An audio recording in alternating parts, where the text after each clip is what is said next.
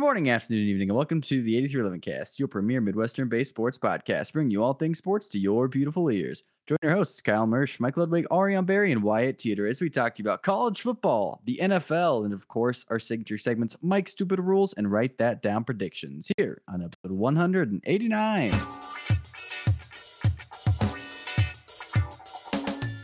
Serena lost to Ajla Tomljanovic, likely ending her tennis career with her retirement after amassing 23 grand, grand slams since she started in tournaments back in 1998 at the age of 16. While it is a sad day for tennis seeing Serena enter her retirement phase, it could be worse. You could be an Iowa Hawkeye fan and watch the game of the punter where Iowa's punter had 10 punts for 479 yards. Seven out of 10 of those were inside the 20. The average drive of this game was 15 yards. Did I mention that the final score here was 7 to 3 and there was zero touchdowns scored and two safeties? Insane. 936 yards combined over 21 punts, the game of the punter.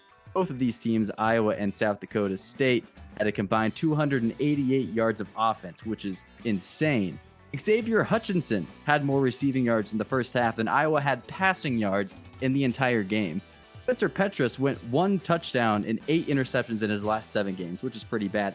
But almost worse, 1.1 quarterback rating while playing the entire game. That has got to be a record for somebody who's played the entire game. Also, bonus fun fact neither team had over three yards per play. Happy hate week, y'all. That's yeah, that's not that's not great. They also averaged 1.6 yards per rush, which is just disgusting. So bad. so bad. Did, did anybody actually watch any of that game? I had, did not watch any of it. No, I'm glad that I didn't now that I see the score. I just looked at it uh, after the fact and I was like, ew. One field goal and one touchdown. And then I clicked into the game and I was like, oh no. two field goals, two safeties. It was ruined for me because the first score up that I got was when it was five to three, and I was like, seriously? Oh my goodness gracious! And then seven to three was the final. I, I saw a couple hours later, and I just I couldn't believe it. Yeah, I, I, I was just following along on the scoreboard in Jack Trice Stadium, um, and I saw it was three to three in the third quarter, and I was like, oh goodness! And then I saw a seven to three final, and I was trying to do the math in my head. I was like, you know, the only way to get there is two safeties. Yeah. There's only three ways to score seven points, and Iowa found the second most likely or least likely weighted. I mean, so what? It's touchdown with an extra point, touchdown and then a one point safety, two field goals and a one point safety, or Well, I guess yeah, we could do that, or also three Yeah. safeties and one point safety. yeah, yeah. So there are a lot more ways. Imagine that game. Three safeties and a one point safety. Just watch. That's going to be Iowa in the Cyhawk game. It's also a burn on us, though. I I, mean, gonna say, I don't really want to watch that. Uh, the Cyhawk game is coming up this next week, and we'll talk about that um, in a little bit. But first, we'll talk about the Cyclones game that happened this week at Jack Trice Stadium. And that was a game against Southeast Missouri, SEMO, as they're called. Um, and the Cyclones dominated. Um, uh, it was a destruction. The outcome of this game really was not really ever in doubt. Um, Deckers and Xavier Hutchinson looked really great, in my opinion. I was really impressed by what I saw with Deckers. I think he only made one bad throw the entire game, and it did get intercepted. Um, but generally, it was pretty good. Um, Kyle, how are you feeling about your uh, less than 15 touchdown passes? Write that down prediction now that he has uh, four in the first week. You know, it's a long season, is what I'll say. And to be fair, four touchdown passes against SEMO is great. Like, you'll take that, right? But it is SEMO. And we expected to do well against them, I would say, or you expect to beat them. You know, it, four touchdown passes against SEMO is a lot different than going out and scoring four touchdown passes against Baylor. So I'm gonna, I'm gonna, I'm gonna stymie your your attempt at degrading my prediction right now until we at least get a little bit more, uh, a little bit more meat into into this season. You know. Yeah, but now all he has to do is average one touchdown pass a game. Okay, then great. If he does that, by all means, uh, do it, please. I'm begging you. Don't follow my projection. It's a long season does not help your prediction. That's not the best argument. uh, my one concern, I agree. Deckers did look much better than I thought he would look. However, how much of that was just the fact that Xavier Hutchinson uh, just abused that poor cornerback and like something like 35% of his yards were all Hutchinson and when we go against a team that maybe has a functional corner cornerback that can actually cover him, what does that look like? And is he relying as much on that safety blanket? So I'll be interested to see what it looks like when somebody actually knows how to cover him because every time they did those replays of those long throws to him, he is just doing whatever he wanted by himself. There was Yeah. nothing going on for the defense at all. I I agree, and you know you can you can scheme a defense to cover one guy if he is the standout guy. Um, we saw a lot of defensive schemes around Charlie Kolar uh, that made it difficult for him to get open with Brock Purdy. The one thing that I will say that I was pleasantly surprised about with Deckers is I thought that Brock Purdy was at times very indecisive with what he was going to do.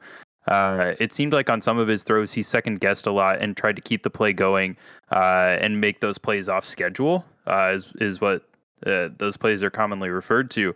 But with Deckers, a lot of it was was timing. Uh, how much of that is just being the first game against SEMO? You're going out and executing what you've practiced all summer long, uh, and into fall camp uh, through spring ball. That's what he's doing. So, you know, how much of that is executing, you know, the offensive game plan uh, versus what is he going to see later on when it gets into conference play? We don't know. But I, I will say I liked the decision making and then the quick, snappy passes uh, compared to Brock Purdy. And you can tell, I- I think Deckers has a far superior arm strength compared to Brock Purdy. For sure. Oh, for sure. Uh, and that ball zips out of Decker's hand um, compared to what it did with Purdy. So there are some pros, uh, but there are, in my mind, there are a lot of pros, yes, but there are still a lot of question marks just because I don't see SEMO as a great, you know, like pinnacle of what the rest of the season is going to look like. You can only play who's in front of you. Right, exactly. So, but at least they stepped up and did what they need to do, right? I will say, maybe I'm just not used to seeing a left-handed quarterback, but does he have like the longest play action rollout ever? Like I feel like every time we ran a play action and he rolled it out to throw, I felt like it took like like a really long time when usually that's a pretty quick motion. He's definitely not as fast as Purdy. We'll, No, we'll put it that way. He's big though. He is big, but he did trim down significantly I know compared to last season. that. They were talking about that. I thought he looked great. Xavier Hutchinson looks like he's added some muscle. Uh, uh, Noel also looks like he could be that X factor uh, on the other side of Xavier Hutchinson. Um, so we'll we'll see what happens there. I am worried about what that wide receiver room looks like after those two players. No, Uh, it there's there's a lot of question marks behind Xavier Hutchinson and then Jaylin Noel. So it, it's still left to be seen what that is, whether that's that Colorado transfer who came in, uh, whether it's you know the new newfound tight end room. Uh, you know, we'll see. We'll see what that looks like. But overall, props to the guys in the weight room. Uh, props to the team for getting that first win. Um, but uh, what I would like to talk about is is what we were at, at least stumped by a little bit, or what we weren't impressed by. And the guy that is a preseason top whatever player, AP the- All American first team. yeah, AP All American first team, Will McDonald. Where was he in this game? Where was our line in general, in my opinion? I mean, They their at least had a quarterback was what six six. He's a big guy. He moved his legs really well. I think we got six or eight quarterback pressures, but we did not get to the quarterback once. We got gashed all day up the run. I was not really impressed by our front line at all. And if they were calling the game a little bit better, in my opinion, we probably would have gotten about three PI flags for the secondary because we played pretty rough back there. I didn't think our defense looked very good at all last weekend, but they did enough. I know we play a bend don't break style, but it was a little too much bend, you know, bending for me. And if we're gonna play a good team, we got to bend a lot less because we're gonna break against a team that knows how to play.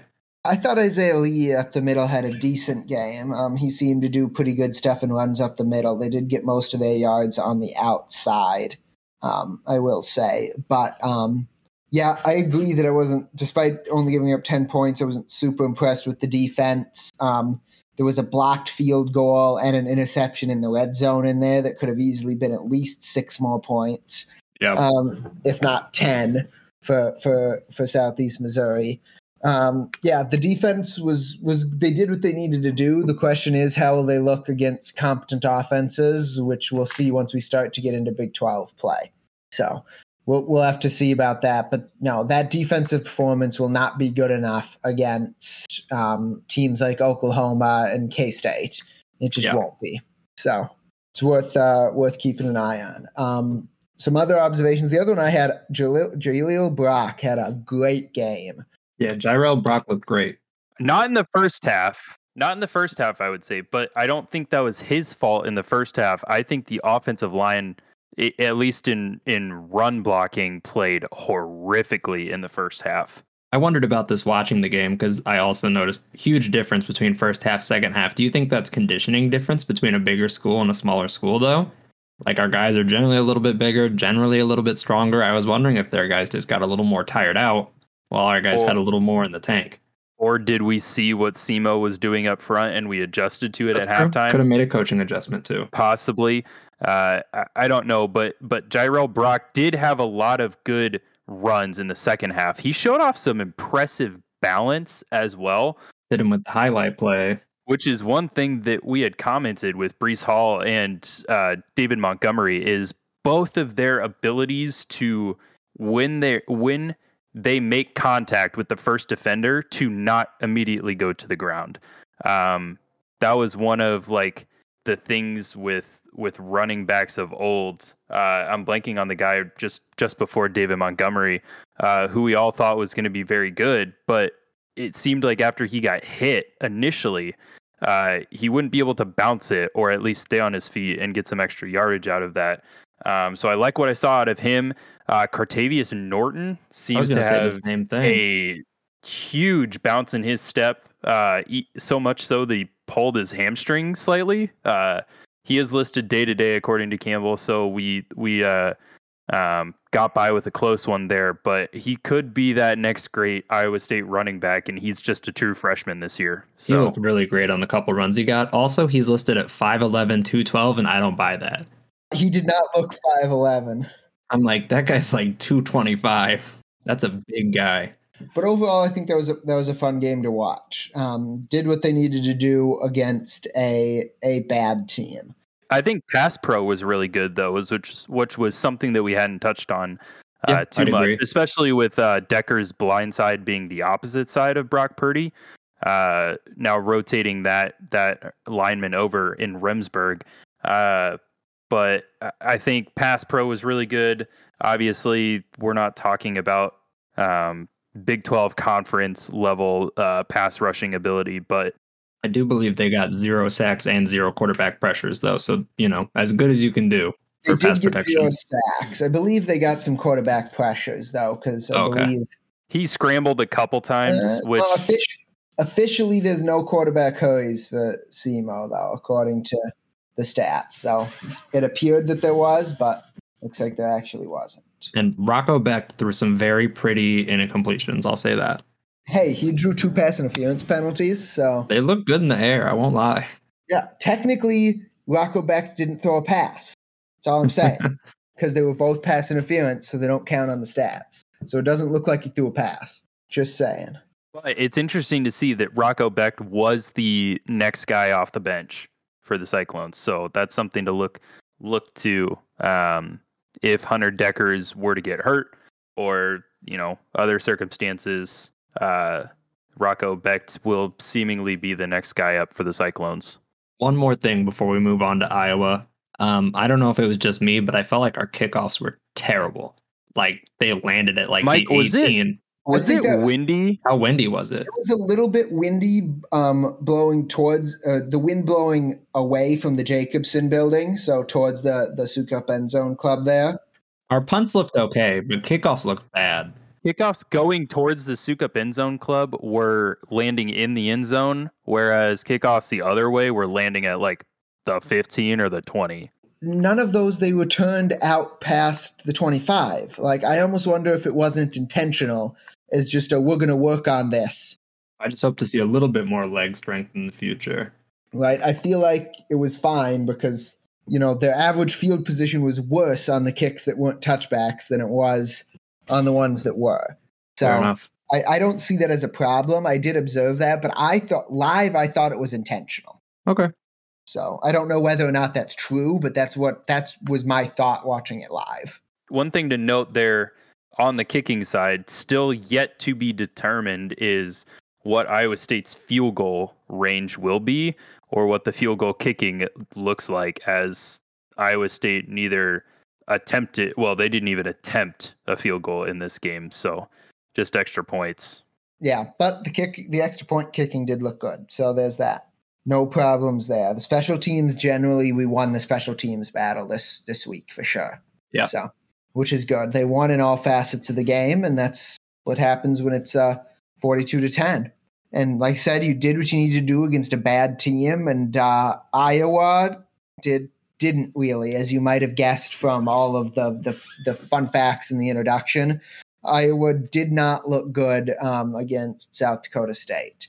And of course, the Cyhawk is what comes up next. That game will be on Saturday. It'll be a 3 p.m. game. I'm seeing Big Ten Network for that game. Is that what you all are seeing too? I would have Them expected well. it to be on be on like actual Fox. Yeah, no, I'm I'm seeing Big Ten Network. Do you guys even get Big Ten Network in Kansas City? I do Uh, not. I don't know. think I have it. But yes, that game will be 3 p.m. on Big Ten Network. Um, FPI now favors the Cyclones. Um, as we mentioned last week, um, we were slight underdogs according to FPI going into the season. Now, with this performance, it does favor the Cyclones, giving us a 58.5% chance to win.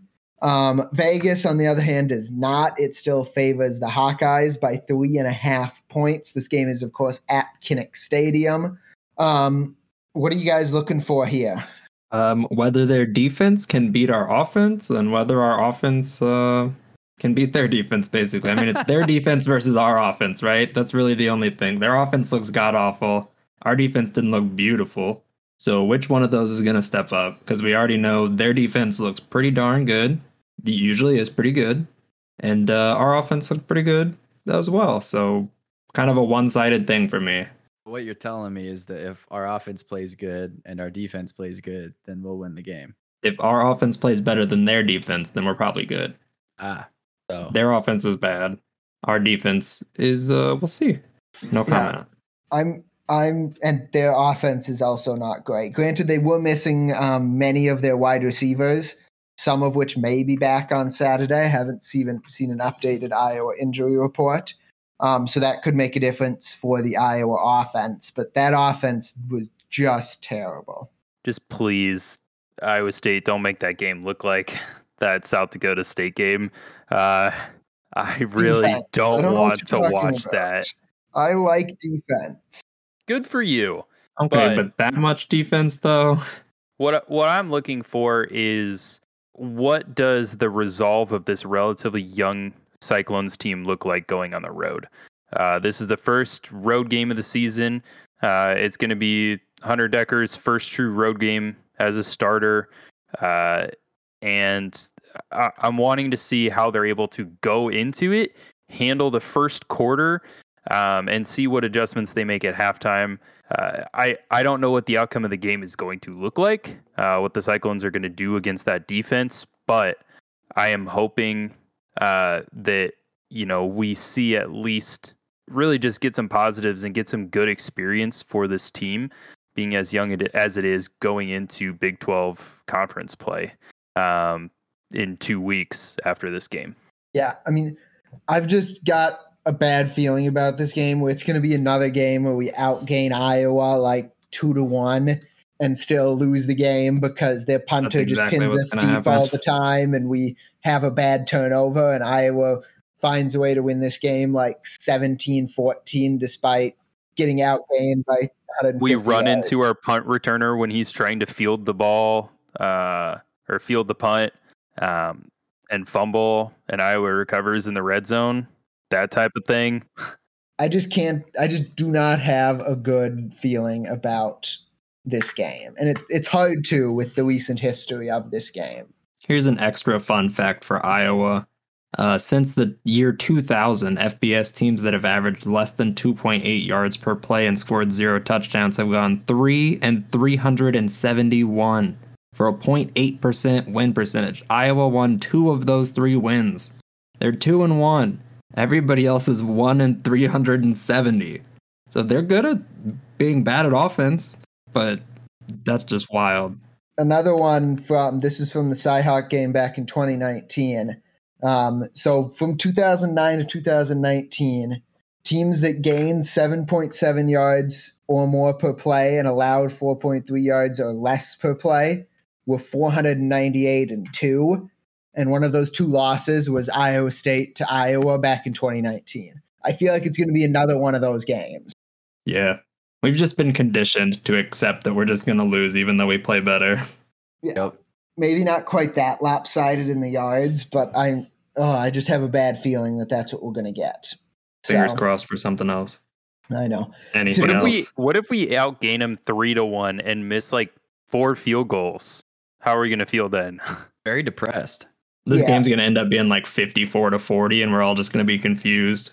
If, if Iowa scores 40 or 54 points, I'm yeah, that's going to be quite quite the surprise. I don't know. It might take him until week six to score 54 points. But I mean, so the, the, the key matchup I'm looking for is so supposedly Iowa's best player on offense is their tight end. I I can't remember his name, but I've heard rumors that he might be a first round pick. Even Iowa tends to do that with tight ends. Remember, they had two first round tight ends in the same year once. Noah Fant, TJ Hockenson. Yes. So that's him against our linebackers is um, sort of the matchup I'm looking for. Our linebackers, to me, are the strength of this um, this team. Colby Reeder looked really good. Um, I, I think last week I said he was a New Hampshire transfer. He's actually a Delaware transfer. I, I messed that up. Um, but anyway, the Delaware transfer, he looked really good. Um, so that linebacker unit is really strong. So how they can match up against Iowa's tight end um, could could be big there. That that's something that I would would keep an eye on. Any any other matchups we're keeping an eye on? What are we looking at? Um, just Will McDonald versus however many people they put on him. Can he break out this week? It doesn't really matter if he gets double teamed. It doesn't matter if their offensive line is good. If people think you're a first team All American, you kind of got to just be better. That's really it for me. My matchup of the week is going to be that that uh, Cyclone offensive line uh, against usually a pretty formidable front um, for Iowa. Can that offensive line get some good running lanes for Jirehl Brock uh, and company? Uh, I think that'll really help with the play action that obviously Iowa State tried to implement a lot against SEMO, uh, and I think that helps a lot with Deckers and you know kind of his style of play. So uh, can that offense offensive line be good in run run blocking? Yeah. Either way, I expect this to be a close game. I don't expect this to be a blowout one way or the other. I don't think either offense is better enough than the opponent's defense to turn this into a blowout one way or the other. Agreed? It's a rivalry game. It'll be close. They just have a tendency to be. Does Does anyone want to say, not necessarily write it down, but say who they think is going to win this game? Has it changed from your prediction last week? I still have the same prediction. I will say um Iowa wins 20 to 17. I say Iowa wins twelve to ten. Oh, I just wanted more points than that. I've got Iowa 17 14. Iowa six to one. okay. All right. Do, all right. Fair enough. Whatever. Well, We'll move I on. guess well, wouldn't that be Iowa State six to one? I mean, you could have it either way. You could score a touchdown and get one point safety on your own extra point, theoretically. it's possible. Yeah, it is. We've gone over this a myriad of times. All right. Well, there you have it. Look forward to that Cyhawk, and I'm sure we will give this an, a, a, a full breakdown, giving it its due diligence in next week's episode. But we'd be remiss if we didn't um, this week do our NFL season preview. Believe it or not, NFL season is also upon us. It starts on Thursday. Thursday night. What is that? Nine nine eight. Bills Rams. Yep. So a good game to start it off. Um, and you know, we just jump right in. Unlike in college football, where week one doesn't matter to most teams, every week matters in the NFL. Um, and it should be a good week with with some good games, highlighted by, of course, that Bills Rams game. I think is probably the best game of the week. Uh, Um, the but- Chiefs Cardinals in the 325 Central slot is also a very intriguing game. It'll be very interesting to see what their receiving core looks like on the field. Yeah, Cowboys Buccaneers could be a really good game. It'll be a good week overall. Watch football, everybody. Yes, if you don't watch at least three football games between now and next time we record this episode, you're doing it wrong. I'm just saying. You got to watch at least three. That's your that's your mission. Also, grab your popcorn for the Browns and Panthers uh, football game. Revenge Baker tour. Mayfield, That's revenge tour. for. It might not be the best football game, but there'll be Oh, a lot of absolutely not. storyline there. hmm Yes, it will be fun. But as we do at the start of every season, we will do our season preview. Um, so we will go, we will go division by division. All of us will say our division winners. We'll then jump right to our Super Bowl matchup and our Super Bowl winners. Um, we'll go in the same order we did for our Cyclone preview, season preview last week. So we'll start with Wyatt, then Ariane, then Kyle, and we'll end with myself. We'll start over in the AFC with the AFC East. Wyatt, who do you got? Let's jump right in. Get your tables ready to jump on. I got the Bills. I agree. I got my shorts on. I agree with the Bills. Yeah, it's it's the Bills. That there's the Patriots and the and the Jets aren't aren't even in there, and who knows what Tua is going to be for the Dolphins. I'm high on Miami this year. I'm the only one. I, I mean, even yeah, I could be high on Miami, but still, the, the Bills are just the better team. They're going to Yeah. win this division. AFC North, Wyatt. I have the Steelers. I feel like Trubisky is going to be good for some ungodly reason, and Steelers. I like I like how you're confident about a quarterback that you did not say the name of correctly. No, he's, he's Trubisky since he got the uh, Nickelodeon award last year for like the worst player thing. Uh, the guy who handed him the trophy called him Mitch Trubisky. Oh yeah. no one else remember was that, or was that just a fantasy dream? No, that did happen. know. You're right. Okay, I do not know how Uh, to say I'm not gonna. I'm not gonna pick somebody. I'm not gonna pick a team who had a quarterback race until like today. Uh, we're gonna go with former MVP Lamar Jackson and the Ravens. Yeah, I I don't like Trubisky. Although, hey, if he's good for a couple of receivers on my fantasy teams, albeit. Uh, but this is the Ravens division to lose, in my opinion. Actually, I'm gonna gonna differ from all of you and say the Bengals. Um, I think that team is still mostly intact from last year, specifically on offense. Um, so I think um, the Bengals will be able to to continue that success they had going to the Super Bowl. I've got the Bengals winning that division. What about in the AFC South, Wyatt? Jacksonville Jags. What? See, that's Oh, weird yeah. because I also picked the Jacksonville Jaguars. Trevor Lawrence, baby, let's go. I agree. Trevor Lawrence breakout year. When your top receiver is Christian Kirk, got it. Okay. Did you see how much money Uh, that guy gets paid? He's really good at football. Don't care about his Christian contract. They Kirk, top overpaid him. They overpaid him to get him to go there because he's the best option that they could get. Uh, speaking, I'm gonna, I am sticking with the trend of new quarterbacks going to a new team and doing really well. I think the Colts are going to have a great season. It's a good of- off- offensive line. Jonathan Taylor is an absolute stud. Uh, Matt Ryan just needs to get the ball out better than Carson Wentz did. I think Matt Ryan is a huge upgrade over Carson Wentz. The Colts are going to be much better this year than they were last year. have the Tennessee Titans um, winning this division. I think that Derrick Henry is still going to be good, um, at least for a little bit longer, and I have the Tennessee Titans taking this division. AFC West, Kyle's home division. What do we got in the AFC West? Uh, Russell Wilson with the Broncos. I will say the Jacksonville Jaguars also have a good backcourt, so, or backfield Court? running backs. Backcourt? Their, their shooting guard and point guard are really good. Uh, for the AFC West, I have down the Chargers. Yeah, everyone drinks the Chargers Kool Aid until the Kool Aid runs dry. Uh, I am sticking with the theme of new quarterbacks on new teams performing very well. I think the Broncos have always been that team that everyone has said, oh, they're just a quarterback away. They're just a quarterback away. Well, it's Russell Wilson's time to prove it, and I think he will. Uh, I think the Broncos are gonna are gonna win this division with a division record of like four and two. It's not going to be great. These all these teams in the AFC West are going to beat each other up. I've got, got the Chiefs. I think even with the changes in the wide receiver room there, I still think Um, Pat Mahomes is going to be enough to outlast um, the competition. It's going to be a very competitive division. I've got the Chiefs. That was one of the harder divisions for me to pick. It was. I agree. It is. I think. The, I think the AFC had the harder divisions to to pick than the NFC, in my opinion. The AFC is top to bottom more heavy than the NFC is. Yeah, I, I tend to agree with that too. Um, now in the NFC, we'll again start out East. NFC East, Wyatt. It's the Eagles are going all in with Jalen Hurts. I'll go all in with the E. I have the Cowboys.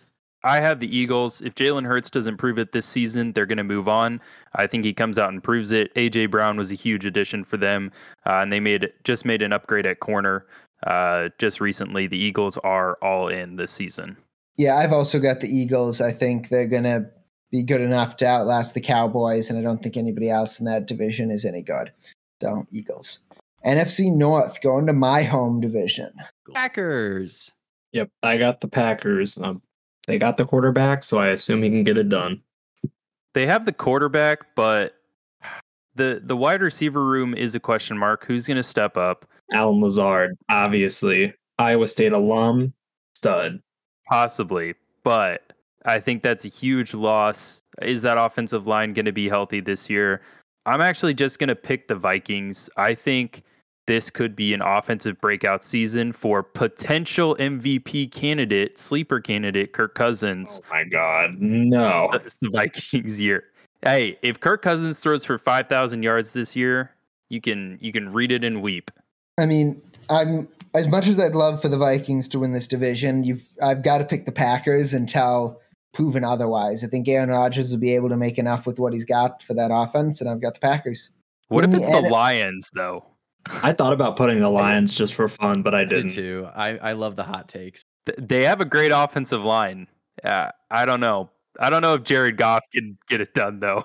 Aaron Rodgers is going to do some hallucinogenics and smoke everybody else's team. Speaking of old quarterbacks in the NFC South, I have the Bucs with the husk of Tom Brady, who is still probably one of the best quarterbacks in the league at the ripe age of 40, 44. 45. About to be, yeah, about to 45? be 45. Not yet. He's 45 in December, I think. Oh, he is uh August 3rd was his birthday. He is now 45. yeah. he Oh, there is you go. I was thinking about LeBron, maybe. Ah. Just talking about old people. But I agree. Uh, on the same genre of until they prove me wrong, I will pick them. I'm going to go Tom Brady, who recently had, you know, that 11 day break to suck the life force out of some young people. And uh, the Buccaneers will win the division. Yeah, the Buccaneers are old. They've already had some pretty big injuries, especially to their center Ryan Jensen this year. Um, I, I don't know. I'm sticking with the theme of new quarterbacks on new teams. Uh, I'm gonna go outside the lines here and pick the Panthers. I think Christian McCaffrey McCaffrey is probably comeback player of the year in the NFL. The Saints actually winning this division. I think they're uh, got enough talent on offense that even if Jameis Winston has some bad games, that they'll uh, be able to score enough points to win some games. I've got the Saints in, in my uh, biggest surprise division winner. So you think we're going to get good Jameis this year, or you think everybody else will just be able to We're, offset? we're going to get good enough Jameis. Jameis. Okay. Good enough Jameis is what I'm thinking. You're gonna get 45 touchdown, 21 interception, Jameis Winston. That's better than 30 and 30, Jameis Winston. In the last division, the NFC West. What do we got in the NFC West? I got the 49ers. I am reluctantly picking the Los Angeles Rams. Gross. Gross. I I'm not exactly sure. I, I think there is more to be concerned about with Stafford's elbow injury. Um, I the Cardinals always seem to regress second half of the season. The 49ers have the best roster in this division. I'm They also going have with Trey Lance. I'm right, but they also have Jimmy G as the backup quarterback. Yeah, if Trey Lance dies, they can still perform. I'm I'm going with the 49ers here because if Kyler Murray gets hurt, who do they have as their backup? Anyone know? Somebody over five foot nine. I don't know. Bueller. Uh, an and the Ram. return. I don't know. So I'm going with the 49ers. I'm going to go with the Cardinals. I think um, Kyler Murray finally is able to rally a team for the whole season, and I've got the Cardinals. That that that's all the divisions. So as I said, we'll do our Super Bowl matchups. Uh, Wyatt, what is your Super Bowl matchup? I have the Bills versus the Jag. Just kidding. The 49ers. I have the Bills versus the Rams. Wait, hold on, Wyatt. I, I just want to go back. You said Bills versus, and you started to say Jaguars, which is physically impossible. Yeah, that's the joke. I just wanted to clear that Yeah, that you, one up. You did hear that correctly. No. okay. B- Bills 49ers that I actually. yeah, Bills Niners, and I have I have Bills Rams. No, I don't have the Rams again. They, Uh, were, they won the Super Bowl last year. I Yeah. know. That, that's why I'm saying Rams again. Yeah, Like, I don't want that. nobody. Does. I am going to say that the best team in the AFC will face the best team in the NFC. Like roster wise, I'm going to go Chargers versus 49ers. I'm gonna go Bills versus Cardinals. Cardinals will be getting DeAndre Hopkins back the second half of the year. I think he'll have a lot of steam going into the playoffs. So, with those Super Bowl matchups, who is your Super Bowl champion, Wyatt? Bills, Bills, Bills, Bills. Yeah, I. You know, I'm looking at these choices and it makes me very nervous. But I also have the Bills written down, and then I'd also like to remind everyone. Like three minutes ago, when Kyle said that you shouldn't drink the Chargers Kool Aid because I picked them to win the AFC West. But uh, go ahead, Kyle. I, I know everyone picks them to win the division and then be the Super Bowl favorite, but I didn't pick them to win the division.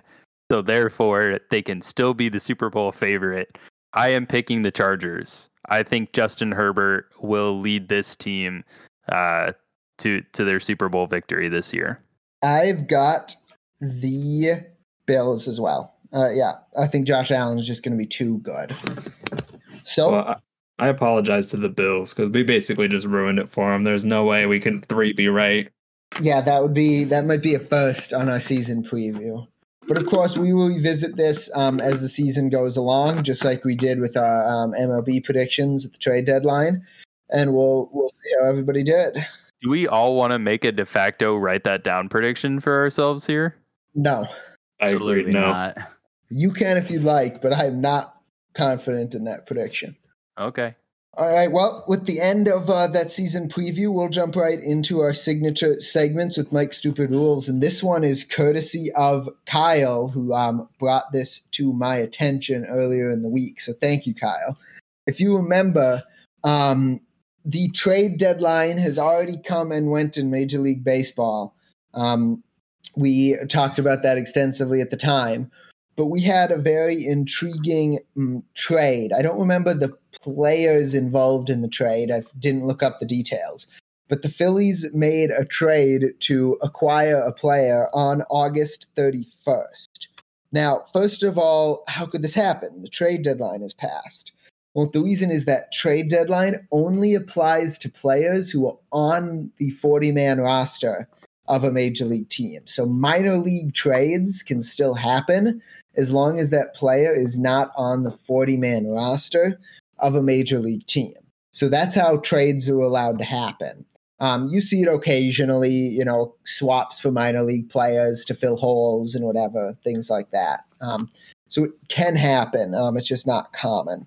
But the more intriguing thing of this is um, with that trade on uh, August 31st, the Phillies went and added the player they acquired to their 40 man roster right after they acquired him. Now, that August 31st date is key because um, September 1st is the day um, where um, it sort of locks in your 40 man roster for the playoffs. So only players that were on your 40 man roster or 60 day IL um, as of September 1st are eligible for the postseason roster. So they got him on the um, the 40 man roster in time that if they wanted, he would be eligible um, for the playoff roster. Um, we don't talk about um, that deadline as much now that there's only one trade deadline as opposed to the two trade deadlines the non waiver deadline and then the waiver deadline that there were previously. Um, but that is still um, a rostering rule, and the Phillies um, snuck in under that rule. So take a look at your team's 40 man roster. That is going to be what um, what players they're going to have to pick from for the playoff roster if they make it. So there you go. That is, is the rules. If I'm a Royals fan, Mike, do I need to worry about what my 40 man roster looks like? I, I do not believe the Royals are eliminated from playoff contention if I look, so you might as well take a look. There's a chance. It's not a good Hey. chance. So you're there's saying a there's a chance. I am saying there is a chance. There is so a the the player in that trade that the Phillies acquired was Vinny Nittoli, who is a right-handed reliever. So uh, po- potential bullpen depth for the Phillies if they uh, end up making the postseason. Yep. Well, there we go. That's how you can add to your playoff roster even after the trade deadline. In our Write That Down prediction segments, we have two of the more obscure predictions that we've had recently come off the board. First was Kyle's disc golf prediction that Paul McBeth would finish in the top five of the Professional Disc Golf World Championships. I looked this up uh, before the episode he actually won that tournament in a playoff in the final round. Um, he was very safely in the top five. Um, the person who finished sixth sixth was eight throwers. They called throwers. Uh, well, Paul McBeth was eight under par compared, or eight Eight shots, throws, but ahead. shots. To call them eight shots. shots. Yeah, just like golf. Okay, eight shots. There you go. So he was very comfortably in the top five. So for that, Kyle gets a ding. Ding. Ding, ding, ding. Ding ding. The other prediction um, was Ariane's climbing prediction that an American will podium in the men's and women's lead competitions at the competition um, the first weekend in September. I am told that uh, the men did not even make the finals. Um, it's hard to podium without making the final. Yeah, Ah, there was that's- not a man in the men. There was not a single American in the men's final, but Brooke Raboutou did. No, sorry, Natalia Grossman did podium for the women. So I got halfway there. But half is not good enough and write that down predictions. So for that, you get a nah. Nah. Go back to golf. Isn't golf? Aren't they called strokes, not shots? Strokes or shots. Strokes, Technically, I think yeah. strokes Thing. is correct. Yes. Okay. Pretty Yeah. sure it's swingies. My only experience, to be fair, was at the game uh, golf with friends. So I regularly see the like ten strokes. I'm really bad. Who'd you play with? Uh, I played with you before. Oh, that's weird. Thought you had to play with your friends. Ooh. Oof. well, now, now that we've gotten that out of the way, that uh, Ariane and Wyatt no longer like each other, I guess we'll put some predictions back up on the board.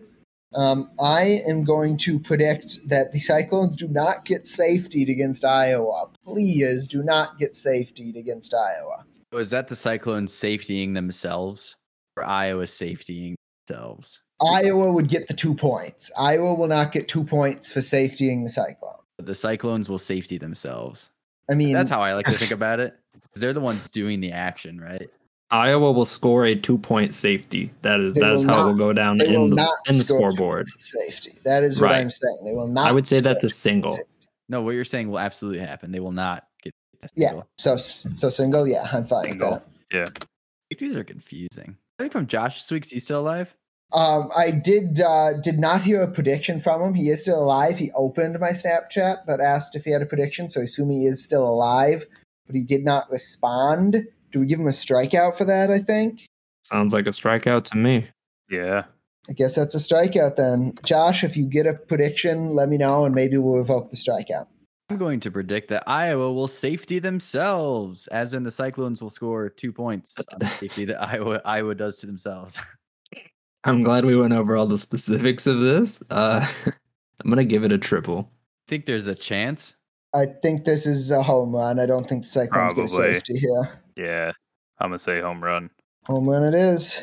Yeah, Kyle. I'm going to break the norm so far and make two predictions. The first of which will be that the Chiefs will be top seven in the league in sacks this year. Uh, according to StatMuse, uh, for all of you, last season the Chiefs had 31 total sacks, which ranks them fourth to last in the league, ranked 28.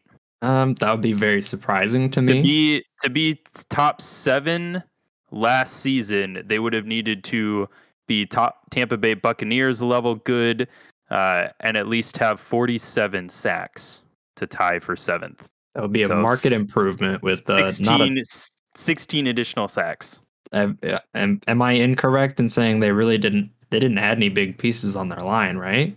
Uh, via proven talent, they did draft George Karlaftis uh, at the end of the first round. Um, so take that as you will, being a rookie. But yeah, Um, I don't think a rookie is the equivalent of 16 sacks, is what I'm saying. if he is, fantastic pick. Good job. This seems like a, a triple to me. Then I guess I was I was also thinking triple. That sounds good. triple. It is. I am I am also predicting that Justin Herbert will win league MVP this season. We get odds up. We have odds on that.